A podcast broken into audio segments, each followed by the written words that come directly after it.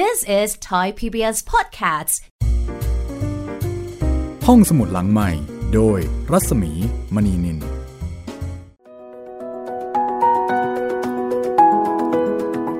วัสดีค่ะ ตอนรับคุณผู้ฟังเข้าสู่รายการห้องสมุดหลังใหม่ เปิดทำการที่นี่เช่นเคยนะคะ สวัสดีค่ะคุณจิตรินค่ะ สวัสดีครับพี่หมีครับ วันนี้เราจะพาไปฟังระฆังวิเศษค่ะระฆังวิเศษ The Bell นะคะครับซึ่งก็จะเป็นตอนที่ 8 ของเทพนิยายแอนเดอร์เซนงานเขียนและก็งานเล่าเรื่องของฮันส์คริสเตียนแอนเดอร์เซนกวีแล้วก็นักเล่านิทานชื่อดังชาวเดนมาร์กนะคะ จากหนังสือที่ชื่อว่า เทพนิยายแอนเดอร์เซนของสำนักพิมพ์ฟรีฟอร์มค่ะ คุณสมพรวาร์นาโด เป็นผู้แปลนะคะ คือปกติ ระฆังนี่ก็ค่อนข้างจะเป็นสิ่งสากลนะคะ ครับผม แต่ว่าอันนี้ระฆังวิเศษ ใช่ค่ะ เป็นระฆังวิเศษ ที่ได้ยินแต่เสียง ไม่มีไม่มีตัวระฆังเหรอพี่ แต่หาระฆังไม่เจอ โอ้โห น่าสนใจละ เป็นเสียงแปลกๆนะคะ เป็นสิ่งที่ไพเราะมาก แต่ไม่รู้ว่าตัวระฆังนั้น อยู่ที่ไหนอืมนี่คือระฆังวิเศษ The Bell นะคะ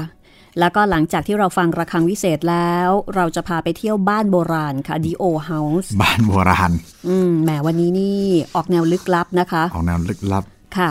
ระฆังวิเศษแล้วก็บ้านโบราณนะคะ ครับผม พูดถึงเรื่องของระฆังวิเศษนะ พูดถึงเรื่องของเสียงที่หาที่มาที่ไปไม่ได้เนี่ย วันก่อนเออ มีคนส่งมาทางไลน์ให้นะคะ ยังไงครับพี่ มีเรื่องของเหตุการณ์เหตุการณ์หนึ่งเอ่อซึ่งเกิดขึ้นที่ประเทศจีน ประเทศจีน ใช่ เกิดขึ้นที่ประเทศจีนนะคะว่ามันมีเสียงแปลกประหลาดเสียงหนึ่งค่ะ เป็นเสียงที่ไม่มีใครรู้นะคะว่ามันเป็นเสียงอะไร แล้วก็มี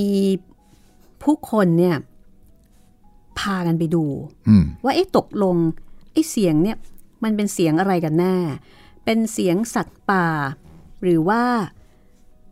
เป็นเสียงที่เกิดจากธรรมชาติ อันนี้เป็นคลิปที่มาจากมณฑลกุ้ยโจวนะคะของจีนครับ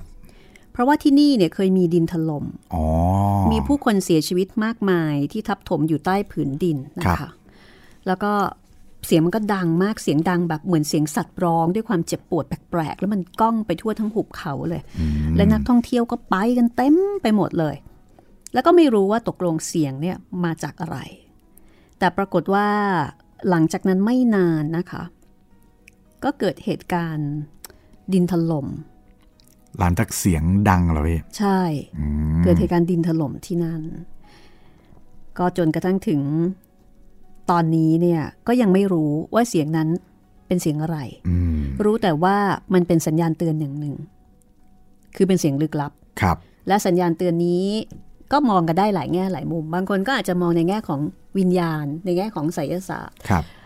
บางคนก็อาจจะมองในแง่ของวิทยาศาสตร์ว่ามันเป็นเสียงของธรรมชาติอะไรบางอย่างหรือเปล่าอืมที่จะส่งเสียงออกมาก่อนที่จะเกิดเหตุการณ์ดินถล่มอะไรอย่างเงี้ยนะคะ ครับ คือในโลกนี้ก็จะมีเสียงซึ่งบางทีเราไม่สามารถหาจุดกำเนิดได้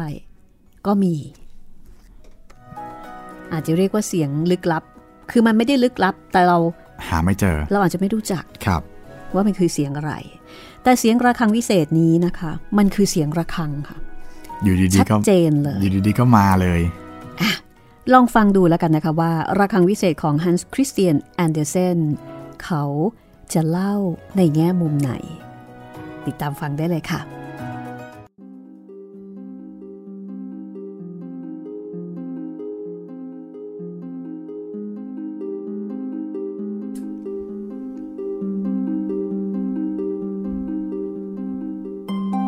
มีคนบอกว่าระฆังยามเย็นกำลังดังขึ้น พระอาทิตย์ก็กำลังตก เสียงแปลก ดังไปทั่วถนนสายเล็กๆ ของเมืองใหญ่แห่งหนึ่ง เสียงนั้นเหมือนประฆังในโบสถ์ผู้คนได้ยินเสียงนี้เพียงครู่เดียว เพราะว่ามันถูกกรบด้วยเสียงรถม้า แล้วก็เสียงเซ็งแซ่ต่างๆ คนที่เดินอยู่นอกเมืองซึ่งมีบ้านเรือนอยู่ห่างกัน มีสวนและทุ่งนาเล็กๆขั้น สามารถเห็นท้องฟ้ายามเย็นได้ดีกว่า ก็จะได้ยินเสียงระฆังนั้นชัดเจนกว่า เสียงของมันเหมือนมาจากโบสถ์ที่อยู่ในป่าเงียบสงบ ผู้คนพากันมองไปในทิศนั้น แล้วก็รู้สึกว่าจิตใจก็พลอยสงบนิ่งตามไปด้วย หลังจากเวลาผ่านไประยะหนึ่ง ผู้คนก็พากันพูดว่า นี่นี่ฉันคิดว่า มีโบสถ์เนี่ยอยู่ในป่านั่นอืมแล้วนั่นน่ะเสียงสิระฆังเนี่ยก็กังวานไพเราะเหลือเกินเนาะฉันว่าไหมก็ว่าอย่างนั้นแหละนะ ใช่ใช่มันเพราะจริงนี่นี่พวกเราลองว่าเดินไหมไปดูแถวนั้นกันเถอะๆเออลองไปดูใกล้ๆกันๆอืมน่าสนใจน่าสนใจไปไปพวกคนรวย พากันขับรถไป คนจนก็เดินไป แต่ดูเหมือนว่า ระยะทางจะไกลผิดปกติเเมื่อพวกเขามาถึงชายป่าที่มีต้นหลิวขึ้นเป็นดง ก็พากันนั่งลง ต่างเงยหน้ามองกิ่งที่ทอดยาวของต้นไม้ รู้สึกว่าได้เข้ามาอยู่ในป่าลึกเขียวชอุ่ม คนขายขนมจากในเมืองก็มาตั้งร้านเล็กๆ ตรงนั้น ต่อมาก็มีอีกคนมาตั้งร้านอีก เขาเอาระฆังมาแขวนเป็นเครื่องหมายหรือเครื่องประดับด้วย แต่ว่าระฆังนั้นไม่มีเสียง เขาเอาน้ำมันทากันไม่ให้มันเปียกฝน เมื่อทุกคนกลับบ้าน ก็มีการพูดว่า โอ้โห มันโรแมนติกมาก ไม่เหมือนไปปิกนิก หรือว่างานเลี้ยงน้ำชาสามคนบอกว่าพวกเขาได้เข้าไปถึงสุดบริเวณป่า และได้ยินเสียงระฆังกังวานตลอดเวลา แต่พวกเขารู้สึกว่าเหมือนมันมาจากในเมือง มีอยู่คนหนึ่ง ถึงกับแต่งกรอนบรรยายว่าเสียงระฆัง เหมือนเสียงแม่พูดกับลูกสุดที่รัก และเป็นเสียงที่ไพเราะกว่าระฆังใด ๆ ที่เคยได้ยินได้ฟังมา ทางด้านของพระราชาก็ได้ยินด้วย พระราชาทรงสัญญาว่า ใครก็ตามที่ค้นพบที่มาของเสียงนั้น จะได้รับฉายาว่าผู้สั่นประฆังแห่งจักรวาล แม้ว่าเสียงนั้นอาจจะไม่ใช่เสียงระฆังก็ตาม มีผู้คนมากมาย ไปที่ป่านั้นโดยหวังจะได้ตำแหน่ง แต่มีเพียงคนเดียวที่กลับมาพร้อมกับคำอธิบาย นอกนั้นไม่มีใครเข้าไปไกลพอ ชายคนนั้นก็ไม่ได้ไปไกลกว่าคนอื่นเลย แต่เขาบอกว่า เสียงนั้นมาจากนกฮูกตัวใหญ่ ซึ่งอาศัยอยู่ในโพรงต้นไม้ มันเป็นนกฮูกที่มีความรู้ มันมักจะเอาหัวโขกกิ่งไม้อยู่ตลอดเวลา แต่ไม่มีใครบอกได้แน่ชัดว่า เสียงนั้นมาจากหัวของนกฮูกหรือจากโพรงของต้นไม้ ชายผู้นั้นจึงได้รับการแต่งตั้งให้เป็นผู้สั่นประฆังแห่งจักรวาล และทุกปี เขาจะเขียนสนธิสัญญาสั้นๆ ชื่อว่า ว่าด้วยนกฮูก แต่นั่นไม่ได้ทำให้ใครฉลาดมากกว่าเดิม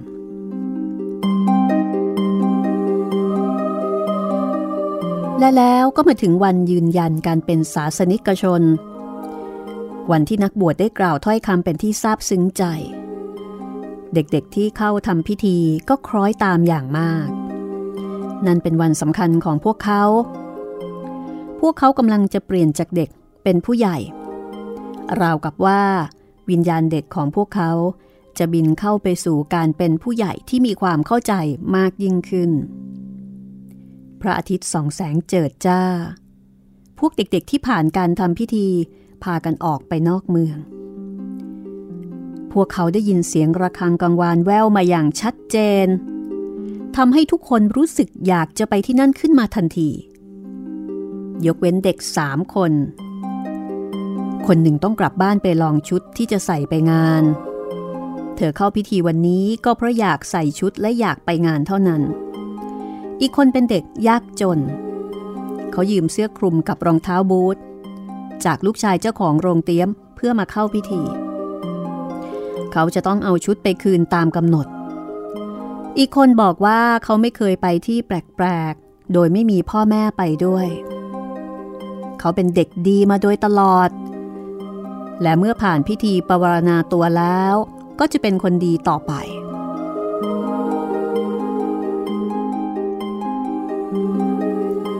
ดังนั้น จึงมีคนไม่ไปสามคน นอกนั้นต่างก็รีบรุดไป ในขณะนั้นดวงอาทิตย์ทอแสง นกพากันร้องเพลง เด็กๆก็ร้องเพลงด้วย พวกเขาจับมือกันเป็นแถว ไม่มีใครมีตำแหน่งหรือยศใด ๆ ทุกคนเท่าเทียมกันในสายตาของพระเจ้า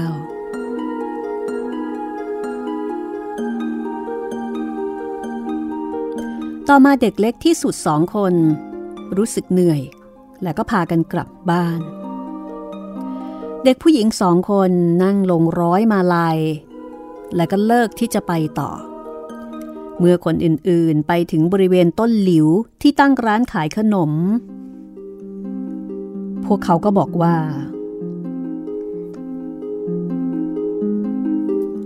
เรามาถึงแล้ว แต่ความจริงไม่มีระฆังอะไรเลย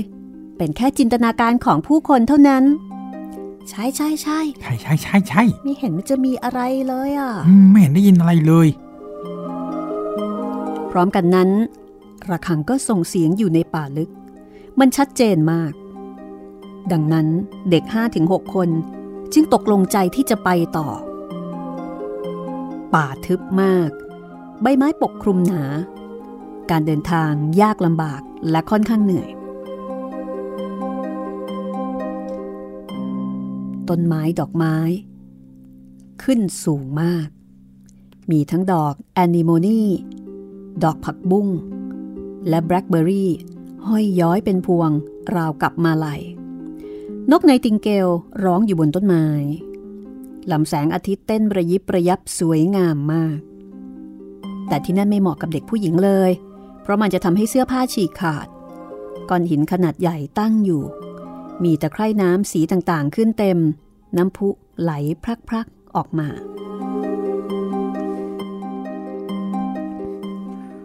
ไม่ใช่ระฆังแน่ ๆ เลยอะ เด็กคนดึงบอกพร้อมกับนอนลง แล้วก็เงี่ยหูฟัง นี่เดี๋ยวฉันจะดูตรงนี้เอง เขาจึงหยุดอยู่ตรงนั้น แล้วก็ปล่อยให้คนอื่นๆ ไปต่อ พวกเขามาถึงกระท่อมหลังหนึ่ง ที่ทำจากกิ่งไม้แล้วก็เปลือกไม้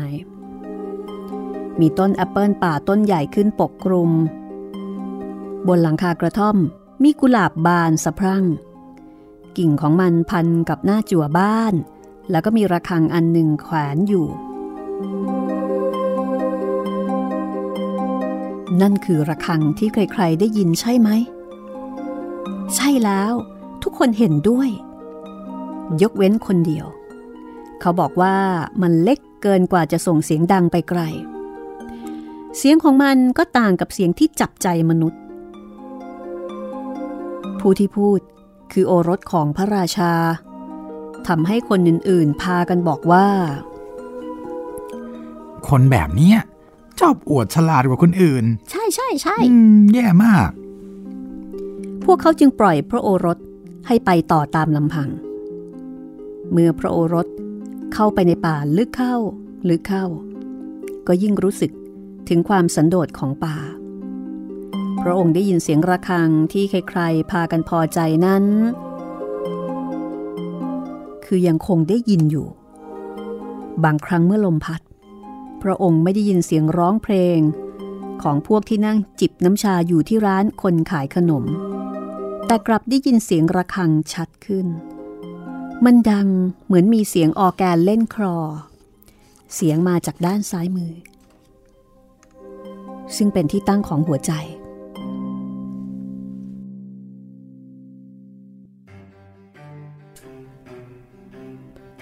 จากนั้นก็มีเสียงสวบสาบดังมาจากพุ่มไม้ เด็กชายตัวน้อยคนหนึ่ง มายืนตรงหน้าพระโอรสเเด็กนั้นสวมรองเท้าไม้ ใส่เสื้อแจ็คเก็ตตัวสั้นทำให้เห็นข้อมือยาว เด็กทั้งสองรู้จักกัน เด็กชายคือเด็กคนที่มาด้วยไม่ได้ เพราะต้องเอาเสื้อแล้วก็รองเท้า ไปคืนลูกชายเจ้าของโรงเตียม เขาคืนของเรียบร้อยแล้ว ส่วนตัวเองต้องใส่รองเท้าไม้ แล้วก็เสื้อธรรมดา เสียงระฆังทุ้มต่ำและมีอำนาจประหลาดทำให้เขาต้องมา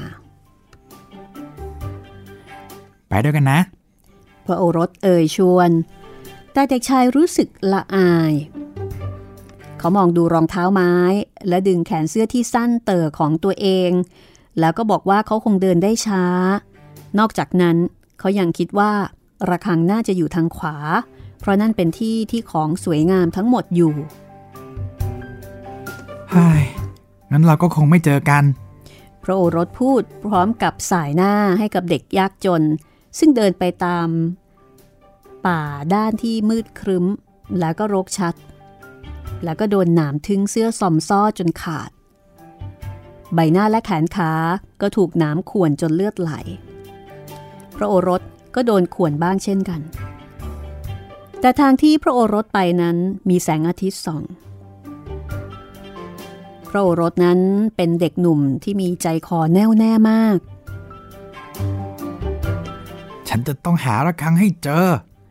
แม้จะต้องไปจนสุดปลายโลกก็ตาม พวกลิงน่าเกลียดนั่งอยู่บนต้นไม้ แล้วก็สะแยะยิ้ม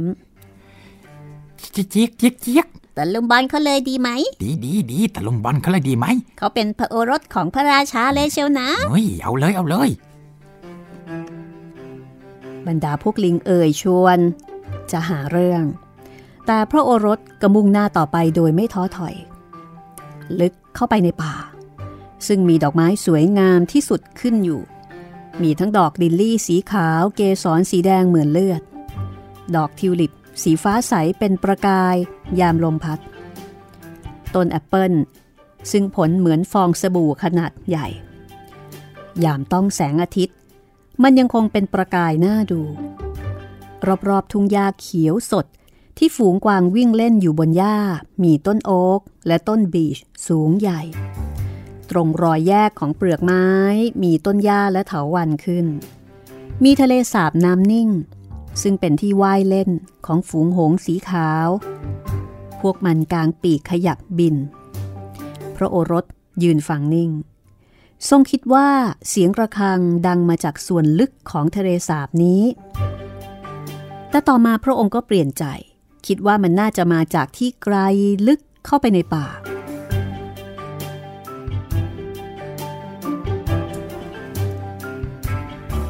เวลานั้นพระอาทิตย์ตกแล้ว บรรยากาศโดยรอบ สว่างเหมือนไฟ ป่ายังคงนิ่งสงบ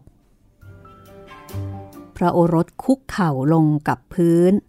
พร้อมกับร้องเพลงสวดยามเย็น ข้ายังหาสิ่งที่หาไม่พบ พระอาทิตย์กำลังตกค่ำคืนกำลังมาเยือน ราตรีมืดมิด ข้าอาจจะเห็นดวงอาทิตย์สีแดงกลมนั่นอีกครั้ง ก่อนมันจะลับหายไป ข้าจะปีนขึ้นไปบนก้อนหินโน่น พระโอรสคว้าเถาวันได้ แล้วก็ปีนป่ายรากไม้ขึ้นไปที่ก้อนหินเปียกชื้น ซึ่งมีงูน้ำเลื้อยไปมา แล้วก็มีคังคกส่งเสียงร้อง ส่งขึ้นไปถึงยอดเขาก่อนพระอาทิตย์จะลับฟ้า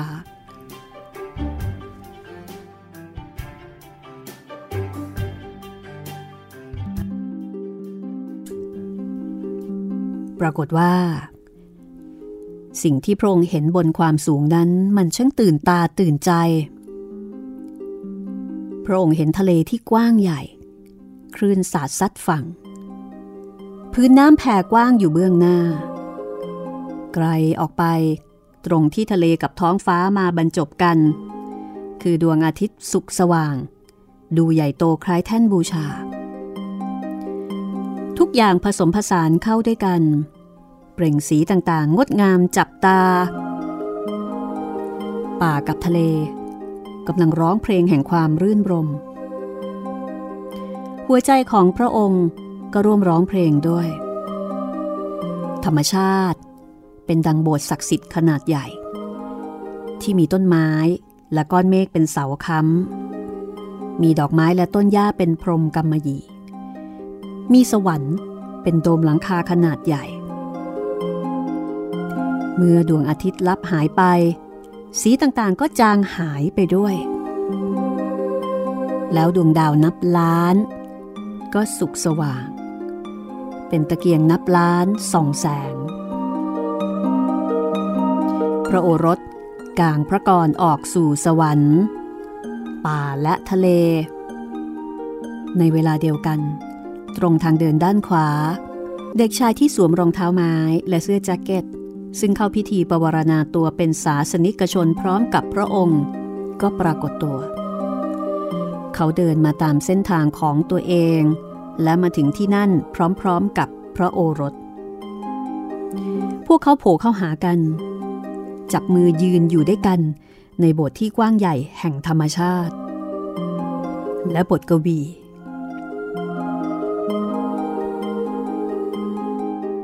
เนื้อพวกเขาขึ้นไป เป็นเสียงระฆังศักดิ์สิทธิ์ที่มองไม่เห็น วิญญาณที่ได้รับการอวยพร ลอยอยู่รอบตัวเขา ต่างร้องเพลงสรรเสริญพระเจ้าอย่างยินดีปรีดา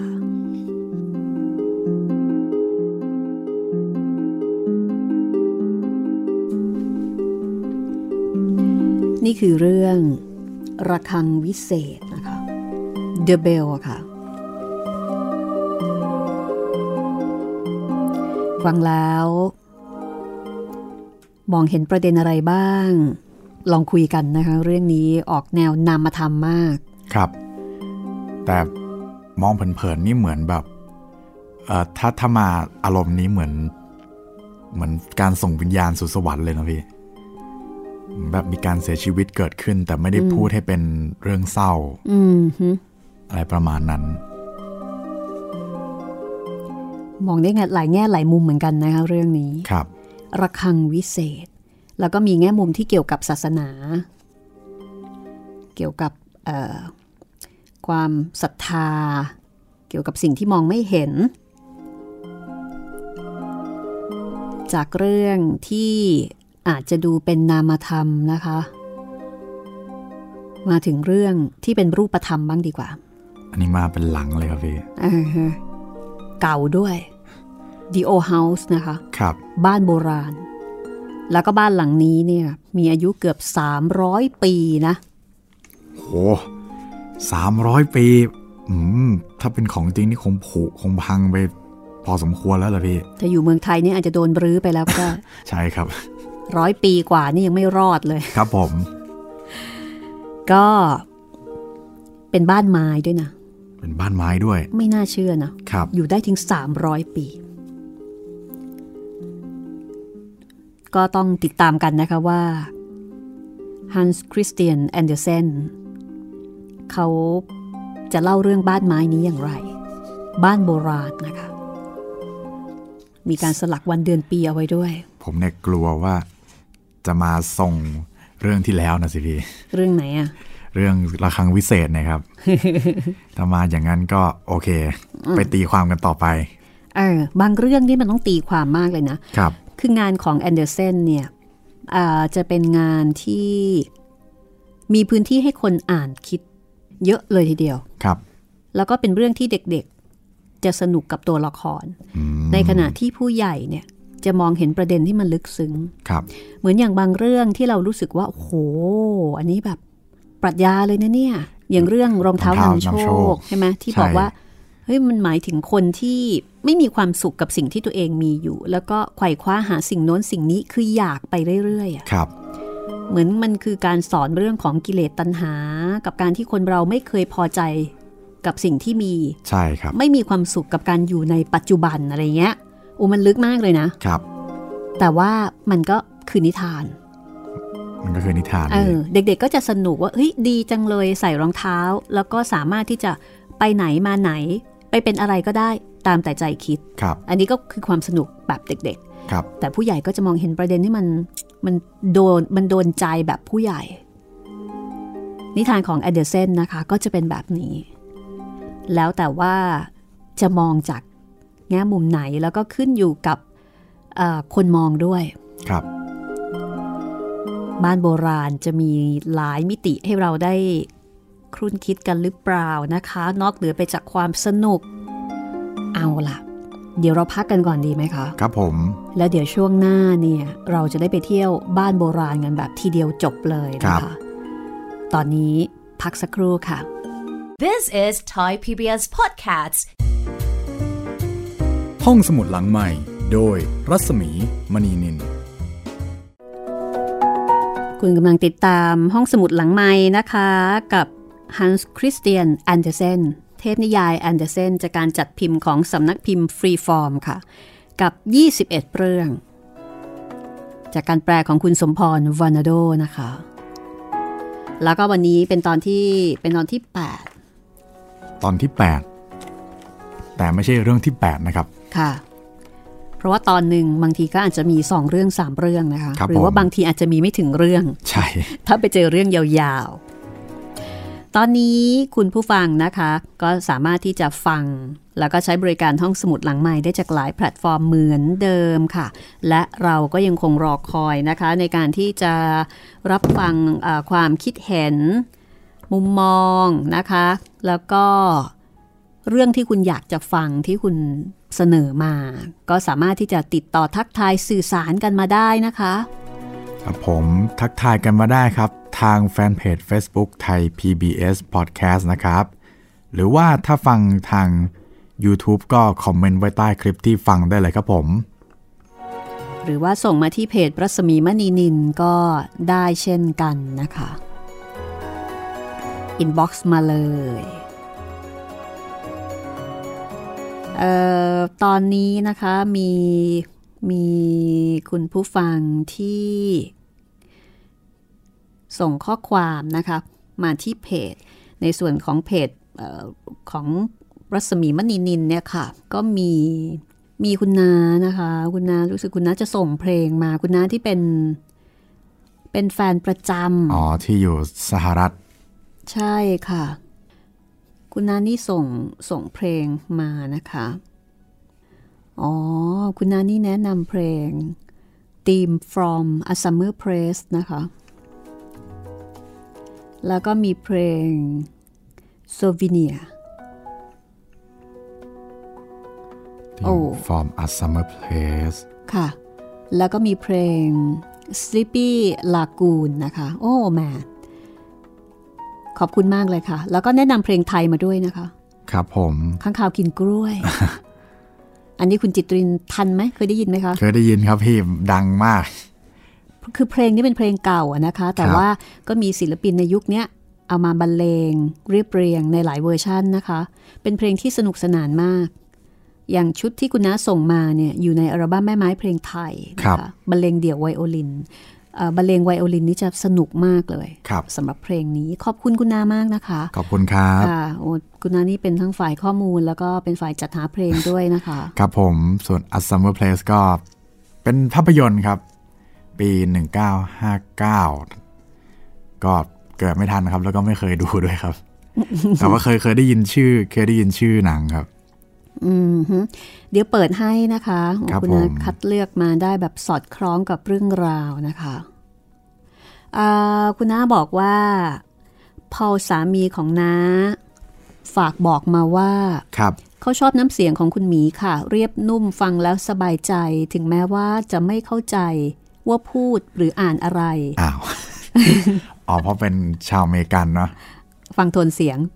เขาชอบเสียงลิงของคุณจิตรินด้วยค่ะ ขอบคุณครับ พอลชอบโขนที่บ้านมีรูปหนุมานใส่กรอบแขวนไว้อ๋อว้าวค่ะแล้วก็คุณน้าก็ส่งรูปนะคะในหนังสือสยาม was our home นะคะสยาม was our home เนี่ยมีแปลเป็นไทยชื่อว่าสยามคือบ้านของเราครับ เป็นเรื่องของมิชชันนารีนะคะที่มาทำงานที่เมืองไทย มีรูปของแหม่มเอ็ดนา นะคะ เรื่องแล้วก็รูป ก็ถ้าเกิดว่าคุณผู้ฟังสนใจของเราเนี่ยมีมีไฟล์เสียงเรื่องนี้ครับผมสยามคือบ้านของเรานะคะ ตอนนี้มีอยู่ในเว็บไซต์ครับผมค่ะ เรื่องเนี้ยคนก็ชอบกันมาก เพราะว่าเหมือนกับพาเราย้อนอดีตไปในสมัยรัชกาลที่ 5 ผ่านสายตาของชาวต่างชาติที่เข้ามาทำงานในในเมืองไทยสมัยนั้น แล้วฝรั่งเนี่ยเขาจะอธิบายละเอียดเลยนะว่า ยุคนั้นบ้านเมืองเป็นยังไง เขามาเนี่ยเขาคือเขาพบเห็นอะไรมันก็ตื่นตาตื่นใจมันก็แปลกใหม่สำหรับเขาอะหรือว่าเวลาเดินทางไปไหนมาไหน เขาต้องนั่ง เขาเรียกว่ารถลากอะนะรถที่ลาสมัยกนะที่สมีมัยม้านั้นเทียมหรือเปล่าพี่คนเทียมอ๋ออ๋อคือที่สมัยเป็นก่อนที่คล้ายๆเรียกว่ารถสำล้อเจ๊กครับอ่าเพราะว่าคนจีนในยุคนั้นที่เข้ามาเนี่ยเข้ามาแบบคนจนไม่มีต้นทุนไม่มีอะไร ก็ใช้แรงงานเนี่ยลากรถ คนก็เลยเรียกว่ารถเจ็กครับ แต่เดี๋ยวนี้คนที่ลากรถนี่ก็ลูกหลานก็ร่ำรวย ขับเบนซ์ไปตามๆกันแล้วมั้งครับ นั่นแหละค่ะ ก็ยุคนั้นก็จะเป็นรถลากแบบนี้นะคะ แล้วก็จะบรรยายสภาพของเออกรุงเทพ ว่าเป็นยังไง อากาศเป็นยังไง อาหารการกินเป็นยังไงเอ่อบรรยายถึงการกินทุเรียนครั้งแรกของฝรั่ง การกินแกงเผ็ด อะไรแบบเนี้ยนะคะ แบบตื่นตาตื่นใจมันทำให้เราได้เห็นและเหมือนกับเราเนี่ยได้ท่องเที่ยวไปในสมัยรัชกาลที่ 5 ครับผมเห็นบ้านเมืองในยุคนั้น ผ่านการบรรยายของฝรั่งที่เข้ามานี่แหละค่ะ สนุกมากสยามคือบ้านของเรานะคะ แล้วก็ฝรั่งชุดเนี้ยก็มีความผูกพันกับเมืองไทยมากอืมถึงกับใช้คำว่าสยามคือบ้านบ้านขขอองงเราเรา สยาม was our home ครับนะคะ ก็ลองติดตามดูได้ เอ๊ะใน YouTube อ ย่างยังอะครับยังใช่แต่ไหมว่าช่องทางอื่นมีครบครับผม ในพวกแอปพลิเคชันต่างๆเนี่ยครับผมไปค้นหาดูได้เลย ใช่แล้ว สยามคือบ้านของเรานะคะ อันนี้คุณน้าสิริวัลนี่ก็ชอบมาก แล้วก็สามีเนี่ยถึงกับไปหาหนังสือที่เป็นต้นฉบับภาษาอังกฤษมาอ่านด้วยนะคะครับคุณผู้ฟังก็สามารถที่จะทักทายมาได้นะคะ คุณอมราคุณอมราทักทายมาบอกว่าสวัสดีค่ะ คุณรัศมีมณีนิน ดิฉันก็สวัสดีค่ะ แล้วคุณอมราก็เงียบไปเลย อ้าวส วัสดีครับ แค่ทักทายกันเฉยๆนะคะ ครับผม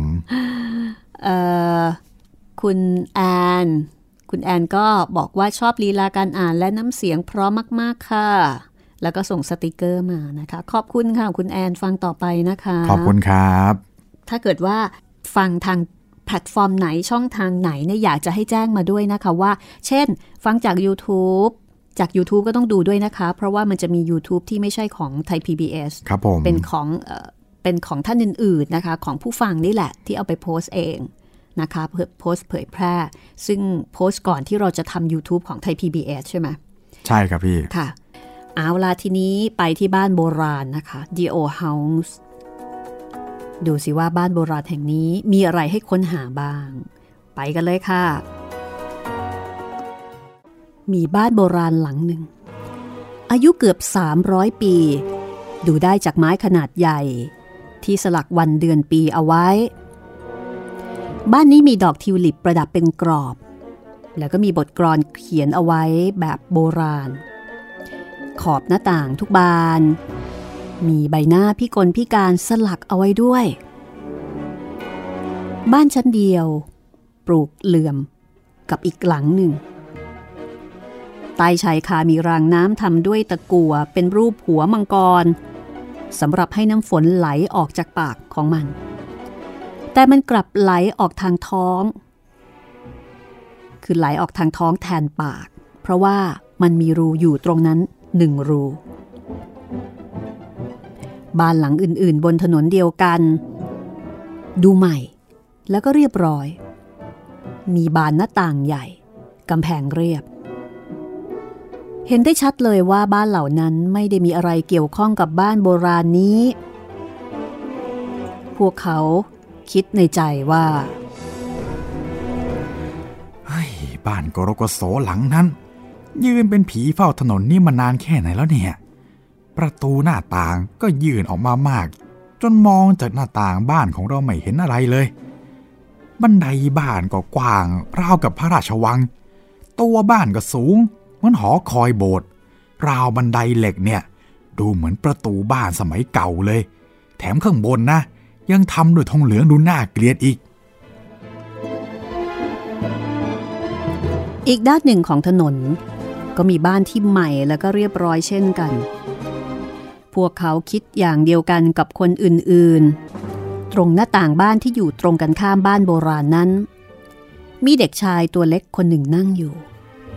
แก้มของเขาเป็นสีชมพู ดวงตาเป็นประกาย ดูเหมือนว่า เด็กชายคนนี้จะชอบบ้านโบราณมาก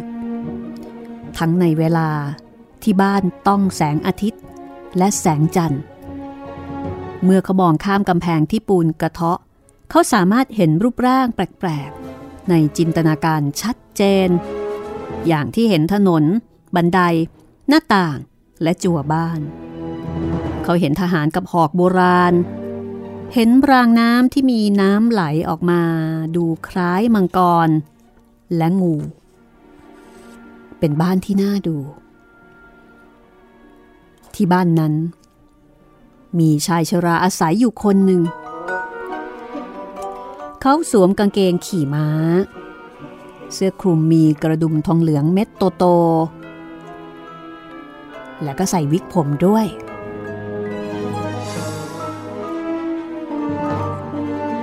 ทุกๆเช้า จะมีชายคนหนึ่งมาปัดกวาดดูแลห้องให้ แล้วก็ออกไปทำธุระต่างๆ นอกนั้นชายชราก็จะอยู่คนเดียวในบ้านโบราณ บางครั้งเขาก็มาที่หน้าต่างแล้วก็มองออกไป เด็กชายจะพยักหน้าให้เขา และชายชราก็ทำแบบเดียวกัน ทั้งสองจึงเป็นคนคุ้นเคยกัน แล้วก็เป็นเพื่อนกัน แม้จะไม่เคยพูดกันเลยแต่นั่นไม่สำคัญ เด็กชายได้ยินพ่อกับแม่คุยกันว่า นี่คุณ ว่าไง ชายแก่บ้านตรงข้ามนะเขาเป็นคนมีฐานะดีนะ แต่แกน่ะโดดเดี่ยวมากเลย อืม ดูน่าสงสารนะ นั่นน่ะสิ วันอาทิตย์ต่อมา เด็กชายเอาของบางอย่างห่อกระดาษ แล้วลงบันไดไปยืนที่ประตูพอชายที่ออกไปทำธุระผ่านมา เด็กชายก็บอกกับเขาว่า คุณครับ คุณช่วยเอาของนี่ให้คนแก่บ้านตรงกันข้ามกับผมด้วยนะครับ ผมมีตุ๊กตาทำด้วยตะกั่วผสมดีบุกอยู่สองตัว ผมอยากเอาตัวนี้ให้กับเขา ผมรู้ว่าเขาเหงามากๆ ชายแก่คนใช้ มีท่าทางดีใจ เขาพยักหน้ารับ แล้วเอาตุ๊กตาตัวนั้น ไปที่บ้านโบราณ ต่อมาเด็กชายก็ได้รับข้อความเขียนบอกว่า หากเด็กชายต้องการไปเยี่ยม และพ่อแม่อนุญาต ก็ให้ไปที่บ้านโบราณนั้นได้ ลูกบอลทองเหลืองบนราวบันได ดูวาววับกว่าทุกครั้ง ชวนให้คิดว่า มันได้รับการขัดถูเพื่อการมาเยือนครั้งนี้ คนเป่าแตรที่แกะสลักไว้ตรงประตู เป่าแตรสุดกำลังจนแก้มป่องเป็นพิเศษ เสียงเป่าดัง ตลอดทางเดิน มีภาพอัศวินสวมชุดเกราะ กับสตรีสูงสักในชุดกระโปรงผ้าไหมแขวนประดับ เสื้อเกราะกระทบกันกรุ้งกริ้ง ชุดกระโปรงไหมเสียดสีกันดังสวบสาบ บันไดทอดขึ้นแล้ววกลงมาที่ระเบียงสุดโทมเต็มไปด้วยร่องรูและรอยแตก มีหญ้าขึ้น มีใบไม้ งอกออกมา ด้านนอกระเบียง เป็นสนาม มีกำแพงล้อมรอบ เต็มไปด้วยต้นไม้เขียว ดูคล้ายสวน แต่มันเป็นแค่ระเบียง มีกระถางดอกไม้เก่าๆวางอยู่ เป็นรูปใบหน้า แล้วหูของลา มีดอกไม้ขึ้นประเกะระกะ กระถางหนึ่งเต็มล้นไปด้วยดอกสีชมพูกับใบและก้านสีเขียว แตกหน่อแตกกิ่งแน่นขนาด มันพูดเสียงดังว่า อากาศหล่อเลี้ยงฉันตะวันจุมพิษฉัน และสัญญาจะให้ดอกไม้เล็กๆหนึ่งดอกในวันอาทิตย์ ดอกไม้เล็กๆ ในวันอาทิตย์ พวกเขาเข้าไปในห้องที่ผนัง มีหนังหมูพิมพ์ลายดอกไม้สีทองปิดเอาไว้กำแพงร้องบอกว่า ทองสุกปลังซีดจางไป แต่แผ่นหนังหมูยังอยู่ เก้าอี้โยกแกะสลักพนักสูง มีแขนสองข้าง เชิญนั่ง เชิญนั่ง เก้าอี้พากันเรียก โอ้ยข้าส่งเสียงเอียด สงสัยจะเป็นโรคเกาต์เหมือนตู้เสื้อผ้าเก่าๆเลย โอ้ย เด็กชายเข้าไปในห้องที่มีหน้าต่างยื่นออกไป ซึ่งชายชรานั่งอยู่ที่นั่น เออ ขอบใจ ขอบใจขอบใจ สำหรับตุ๊กตาดีบุกตัวนั้นนะเพื่อนตัวน้อยของฉัน ขอบใจที่มาเยี่ยมฉัน ขอบใจขอบใจขอบใจ ขอบใจ ขอบใจ ขอบใจ เครื่องเรือนทั้งหมด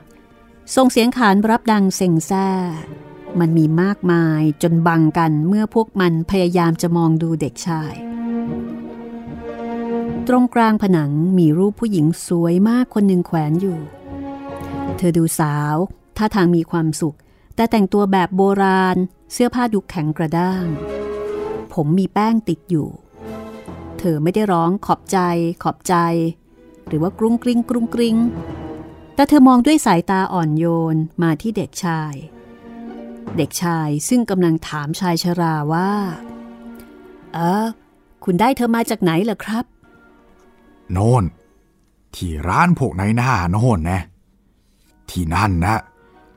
มีภาพแขวนเยอะแยะ ไม่มีใครรู้จักหรือสนใจมันหรอก คนพวกนั้นน่ะถูกฝังไปหมดแล้ว แต่ฉันรู้จักเธอเมื่อสมัยก่อน เธอตายไปห้าสิบปีแล้วแหละใต้ภาพมีพวงหรีดดอกไม้เหี่ยวแห้งแขวนเอาไว้ มันอายุเกือบ 50 ปีแล้ว ดูเก่าแก่มาก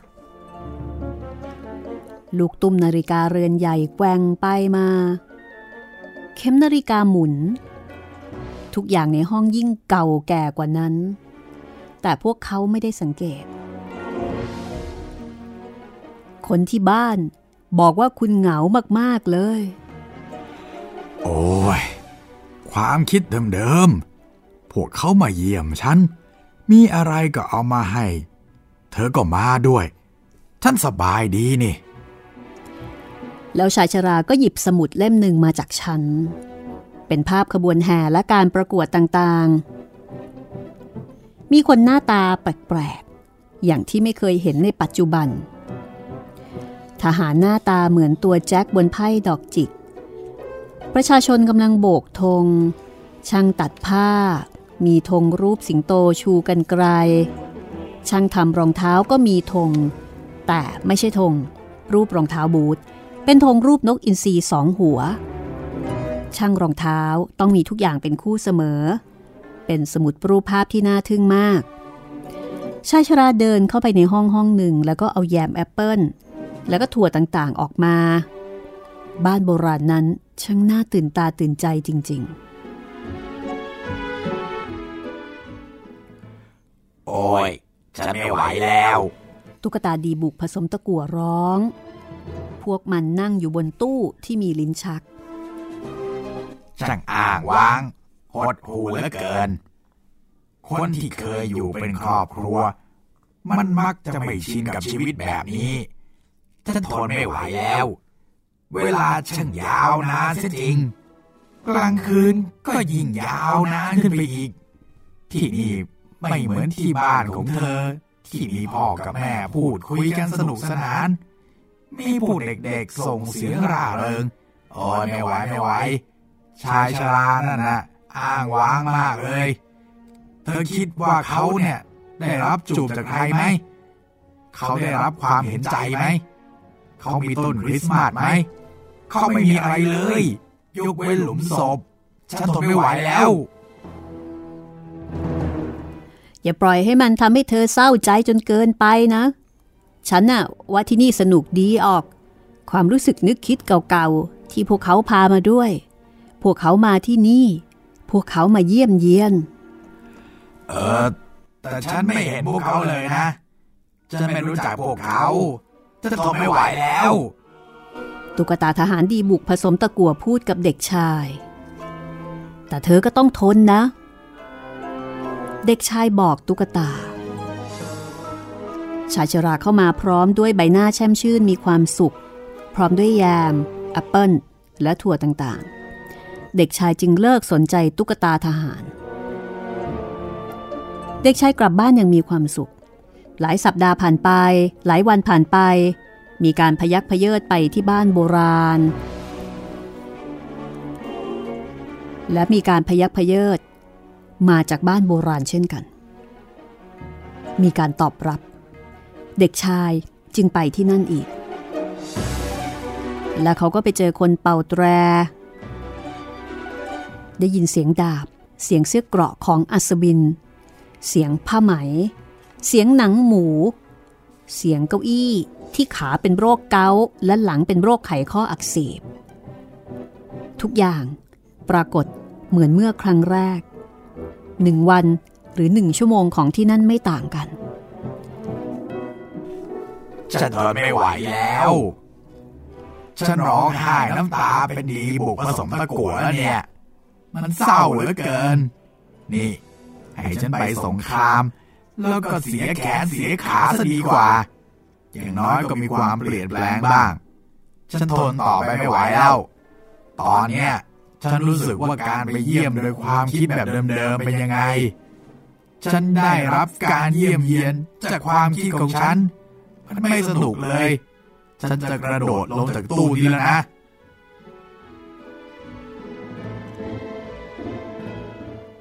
ฉันเนี่ย เห็นเธอตอนที่อยู่บ้านชัดเลย ราวกับว่าเธอมาหาฉันที่นี่ มันเป็นเช้าวันอาทิตย์ พวกเด็กๆ ยืนที่โต๊ะ แล้วก็ร้องเพลงสวดอย่างที่ทำทุกเช้า เธอยืนกอดอกอย่างสำรวม พ่อกับแม่ของเธอก็ดูสงบ พอประตูเปิด แมรี่น้องสาวตัวน้อยก็เข้ามาเธอยังไม่ถึงสองขวบเลย เธอชอบเต้นรำเมื่อได้ยินเสียงดนตรีหรือเสียงเพลง เธอเข้ามาในห้อง แม้ว่าเธอยังไม่ควรมา เธอเริ่มเต้นรำแต่ก็ไม่ค่อยถูกจังหวะ ตอนแรก เธอยืนบนขาซ้าย แล้วก็ก้มศีรษะลง ต่อมา ก็ยืนบนขาขวา แล้วก็ก้มศีรษะลง ดูเหมือนยืนท่าไหนก็ไม่ค่อยถนัด พวกเธอยืนอยู่ได้ก็ทำท่าจริงจัง เฮ้ย แม้จะยากพอสมควรฉันหัวเราะกับตัวเอง แล้วก็ตกจากโต๊ะ เนี่ย บวมปูดเลย นี่ไง นี่ไง เฮ้ยฉันไม่น่าหัวเราะเลย เหตุการณ์ทั้งหมด ผ่านเข้ามาในความคิดอีกครั้ง ทุกอย่างที่ฉันได้เห็นในชีวิต นั่นคือสิ่งที่ความคิดเก่าๆอาจพามา นี่ ไหนบอกสิ ว่าเธอร้องเพลงในวันอาทิตย์อยู่ไหมเล่าเรื่องแมรี่น้อยให้ฉันฟังหน่อย แล้วเพื่อนของฉันไอ้เจ้าตุ๊กตาทหารดีบุกผสมอีกตัวหนึ่งน่ะเป็นยังไงบ้าง ใช่สิเขาคงมีความสุขพอสมควร เฮ้ย ฉันทนไม่ไหวแล้ว ธอถูกให้มาเพื่อเป็นของขวัญน่ะ เธอต้องอยู่ที่นี่ เข้าใจไหม เด็กชายบอกตุ๊กตาทหารดีบุกตัวนั้น ส่วนชายชราเอาตู้มาตู้หนึ่ง ในนั้นมีของหลายอย่าง มีกล่องดีบุก กล่องขี้ผึ้งหอม การ์ดเก่าๆ เป็นการ์ดแผ่นใหญ่ประดับด้วยดินทองที่คนเดี๋ยวนี้ไม่เคยเห็น เขาเปิดลิ้นชักตู้อีกหลายตู้ ฝาเปียโนก็ถูกเปิดขึ้น ข้างในเป็นรูปทิวทัศน์พอชายชราดีดก็มีเสียงแหบๆออกมา ชายชราฮัมเพลงเบาใช่ เธอร้องเพลงเป็นด้วยๆชายชราบอกแล้วก็พยักหน้าไปที่รูปวาดที่ซื้อมาจากพ่อค้าดวงตาเป็นประกาย ฉันจะไปรบ ฉันจะไปรบ ตุ๊กตาดีบุกร้องแล้วก็พุ่งตัวลงบนพื้น ชายชราค้นหามัน เด็กชายก็ค้นหามัน แต่มันไปแล้ว มันไม่อยู่แล้ว ฉันต้องหาเข้าให้เจอ ชายชราพูดแต่ก็หาไม่เจอ พื้นห้องแตกเป็นช่อง ตุ๊กตาทหารดีบุก หล่นลงไปในช่องนั้น มันนอนแอ้งแม้งอยู่ในหลุมศพที่เปิดโลงวันนั้นผ่านไป เด็กชายกลับบ้าน สัปดาห์นั้นผ่านไป หลายสัปดาห์ผ่านไป หน้าต่างเย็นจนเป็นน้ำแข็ง เด็กชายต้องนั่งเป่าลมหายใจใส่มัน จนเป็นบรูให้มองดูบ้านโบราณได้ หิมะถูกพัดไปอุดอยู่ตามไม้แกะสลักและข้อความที่เขียนไว้ มันวางอยู่เหนือบันได ราวกับไม่มีใครอยู่ในบ้าน ไม่มีใครอยู่ที่นั่น ชายชราตายแล้ว ตอนค่ำมีรถบรรทุกศพมาจอดหน้าประตู โลงศพของชายชราถูกแบกขึ้นรถ เขาจะต้องออกไปที่ชนบท ไปนอนในหลุมฝังศพของเขา เขาถูกพาไปที่นั่น ไม่มีใครตามไปเลย เพื่อนๆของเขาตายไปหมดแล้ว เด็กชายส่งจูบและโบกมือให้ เมื่อโลงศพถูกรถพาไป ไม่กี่วันต่อมา มีการประมูลขายของที่บ้านโบราณนั้น จากหน้าต่างบ้านเด็กชายเห็นพวกเขาขนอัศวินและก็สตรีโบราณออกไป รวมทั้งกระถางดอกไม้ที่มีหูยาวกับเก้าอี้เก่าๆ และก็ตู้เสื้อผ้าพวกนั้น ของบางอย่างอยู่ที่นี่ และของบางอย่างก็ไปอยู่ที่โน่น ภาพเหมือนของผู้หญิงที่เคยอยู่ที่ร้านพ่อค้าก็กลับมาอยู่ที่ร้านอีกครั้ง มันแขวนอยู่ตรงนั้น ไม่มีใครรู้จักเธอ ไม่มีใครสนใจภาพโบราณ พอถึงฤดูใบไม้ผลิ พวกเขาก็รื้อบ้านหลังนั้น บอกว่ามันพังเต็มทีแล้ว จากถนน สามารถจะมองเข้าไปในห้องที่มีหนังหมูแขวนอยู่ มันถูกรื้อออกหญ้ากับใบไม้สีเขียวตรงระเบียงขึ้นประเกะระกะตามคือ ถูกตัดแต่งให้เข้าที่ฮ่าโล่งใจไปทีเอ้ยหรือไปซะได้ค่อยยังชั่วหน่อย บ้านหลังใหม่ ถูกสร้างขึ้นมาแทนที่ เป็นบ้านที่มีหน้าต่างใหญ่และกำแพงสีขาว ด้านหน้า ซึ่งเคยเป็นที่ตั้งบ้านหลังเก่ากลายเป็นสวน มีเถาองุ่นป่าเลื้อยไปตามกำแพงเพื่อนบ้าน ด้านหน้าสวนเป็นราวบันไดเหล็กขนาดใหญ่กับประตูเหล็กบานหนึ่ง มันดูดีมาก คนชอบมาหยุดมองเข้าไป บนเถาไม้มีนกกระจอกเกาะอยู่หลายสิบตัว ส่งเสียงคุยกันจอกแจ๊กจอแจ พวกมันไม่ได้คุยเรื่องบ้านโบราณ เพราะมันจำไม่ได้แล้ว เวลาผ่านไปหลายปี จนเด็กชายตัวน้อยโตเป็นหนุ่มเต็มตัว เป็นคนฉลาด เป็นความสุขของพ่อแม่ เขาเพิ่งแต่งงานและเข้ามาอยู่บ้านหลังนั้น บ้านที่มีสวน เขายืนอยู่ใกล้ๆ ขณะที่เธอปลูกดอกไม้ป่าแสนน่ารัก เธอปลูกมันด้วยมือของเธอเอง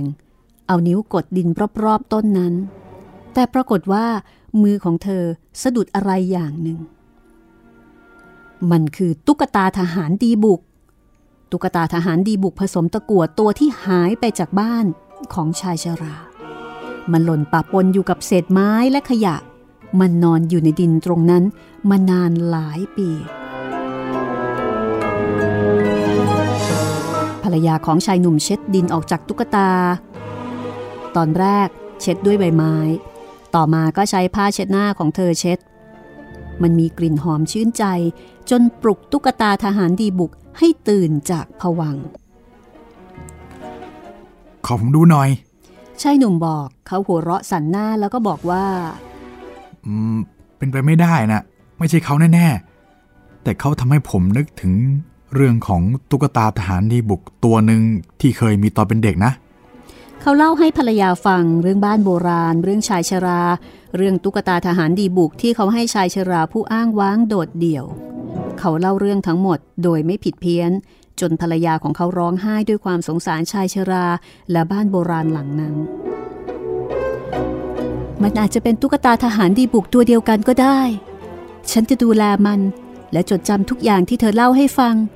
ช่วยชี้ที่ฝังศพของชายชรานั้นให้ฉันหน่อยสิ อืม แต่ฉันไม่รู้ว่ามันอยู่ตรงไหนนะสิ แล้วก็ไม่มีใครรู้ เพื่อนๆของเขาก็ตายไปหมดแล้ว ไม่มีใครสนใจมัน ตอนนั้นผมก็ยังเป็นเด็กอยู่ เขาคงจะอ้างว้างและโดดเดี่ยวมากเลยสินะ อ้างว้างโดดเดี่ยวมากเลย แต่ก็น่าดีใจที่ไม่ถูกลืม น่าดีใจ น่าดีใจ เสียงหนึ่งดังขึ้นใกล้ๆ แต่นอกจากตุ๊กตาทหารดีบุกแล้วไม่มีใครเห็นแผ่นหนังหมูที่แขวนอยู่ มันสีซีดจางไปหมดแล้ว ดูไม่ผิดอะไรกับดินเหนียวเปียกๆ แต่มันมีความคิดที่จะนำเสนอททองสุกปลั่งสีจางไป แต่แผ่นหนังหมูยังอยู่ ตุ๊กตาทหารดีบุกผสมตะกัวไม่เชื่อเช่นนั้น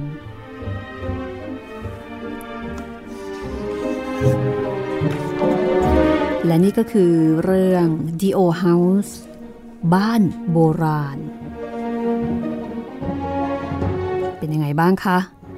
คุณพ่อคุณแม่และเด็กๆ หรือว่าคุณผู้ฟังฟังแล้ว รู้สึกอย่างไรนะคะ อยากไปไหมคะกับบ้านหลังนี้ ไปคุยกับเจ้าตุ๊กตาทหารดีบุกผสมตะกัว หรือว่าคุยกับชายชราดี